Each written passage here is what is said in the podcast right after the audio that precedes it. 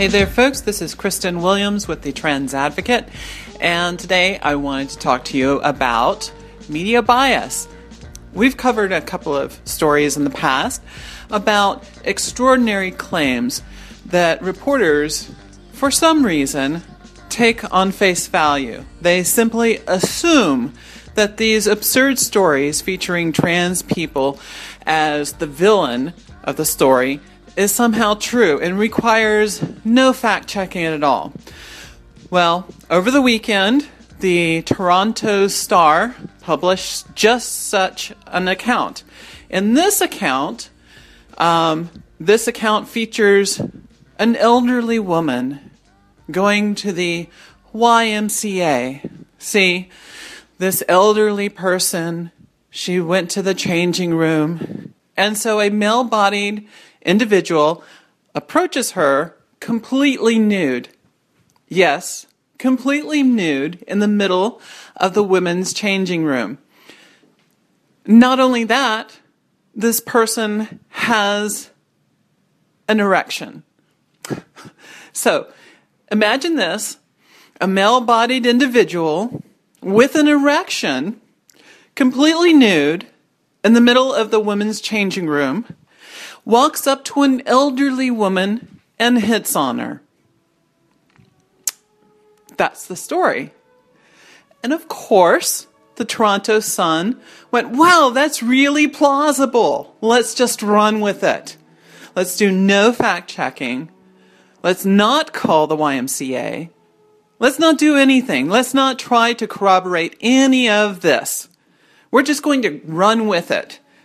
And you know what? Here's the kicker so, uh, my colleague, Autumn Sandeen, contacted the reporter, the journalist over there at the Toronto Star. Now, let me read to you what he told her.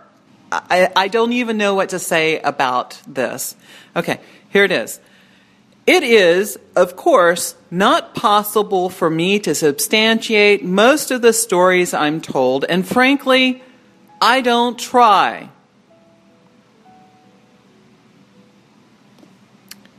And frankly, I don't try.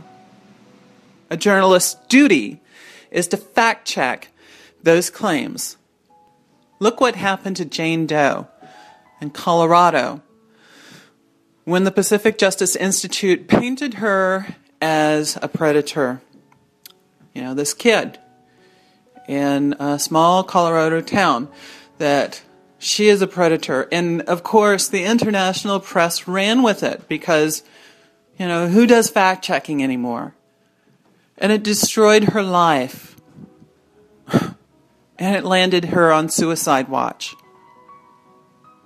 And all of that could have been prevented by a journalist simply doing their job.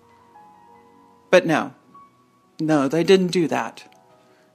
There's the assumption that these wild stories are somehow always correct and that there's no need to do any fact checking, any verification. And here again, in uh, the Toronto Star, we find such a story. In this story, supposedly, this anonymous individual who sent an email to this reporter made these claims. Well, since the reporter has failed to do any fact checking, I thought that I would do it. So I contacted, I contacted every um, uh, YMCA in uh, there in Toronto, and not once did this story fail to shock and surprise the YMCA employee. No one, no one had heard of any incident even remotely resembling this. No one. It just didn't happen. When will reporters stop doing this? It has to stop. When this kind of stuff comes across your desk, your first instinct should not be, ooh, this is sensationalistic. This will be a great headline. Let's run it. No, your first instinct needs to be, oh, I need to do some verification before this goes to press. That's what your first instinct should be as a professional journalist. And time and again, time and again, it's not. Professionalism takes a backseat to sensationalism. And if it ruins a young girl's life in the process, hey, well, I guess that's the price of putting out copyright. It's got to stop. I implore professional journalists everywhere to stop doing this. Don't participate in that kind of destructive culture. You have a duty to fact check, to verify these claims before you put it out in the public. You need to do that. And so, just to make my point clear, here are numerous people from the uh, YMCA talking about their experience with uh, this story. You will hear their shock, their confusion, and you will hear them time and again say, Yeah, no, we've not had any complaints of anything like that. This is the first we're hearing of it. What are you talking about? And where can I get more information about the reporter who wrote this?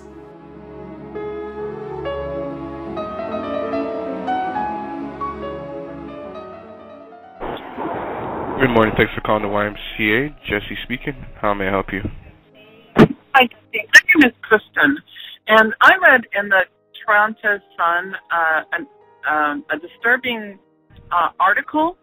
So basically, the, the article that was forwarded to me comes from the um, Toronto Sun, uh, Yeah. Star, excuse me, and it's in their ethics section, and it claims, it says, that someone who claims to have been transgender was in a uh, woman's uh, changing room area, um, and that um, they stripped naked, had an erection, and began hitting on elderly women.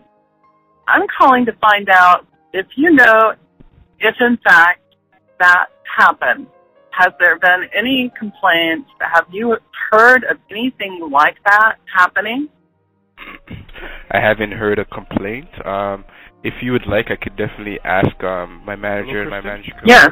Yeah. So I have Patrice, uh, our manager, on the line. Okay. She'll help. All you right. out. Thank you. Hi. No. Good morning, Cristan. Hi. Hi. Good morning. Hi, how are you? Hi. Um, so did um, he explain the situation? Um, he gave me a brief overview. I gather Right. you're calling about an article that's a little bit disturbing that you've seen online about ROI? Right, right. So on in the Toronto Star, um, it says that um, Is it today's So- date?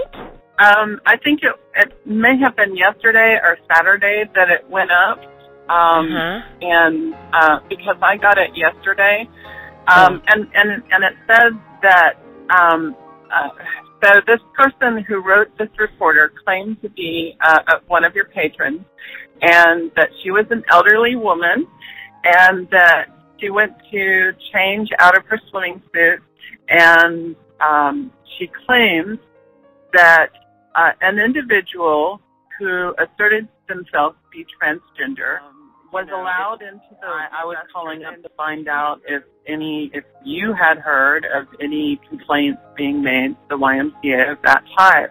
No, I certainly haven't. I would suggest to you that um, if you're right, if it is a reporter of some professionalism and there is a report of something, they would do some investigation on their own.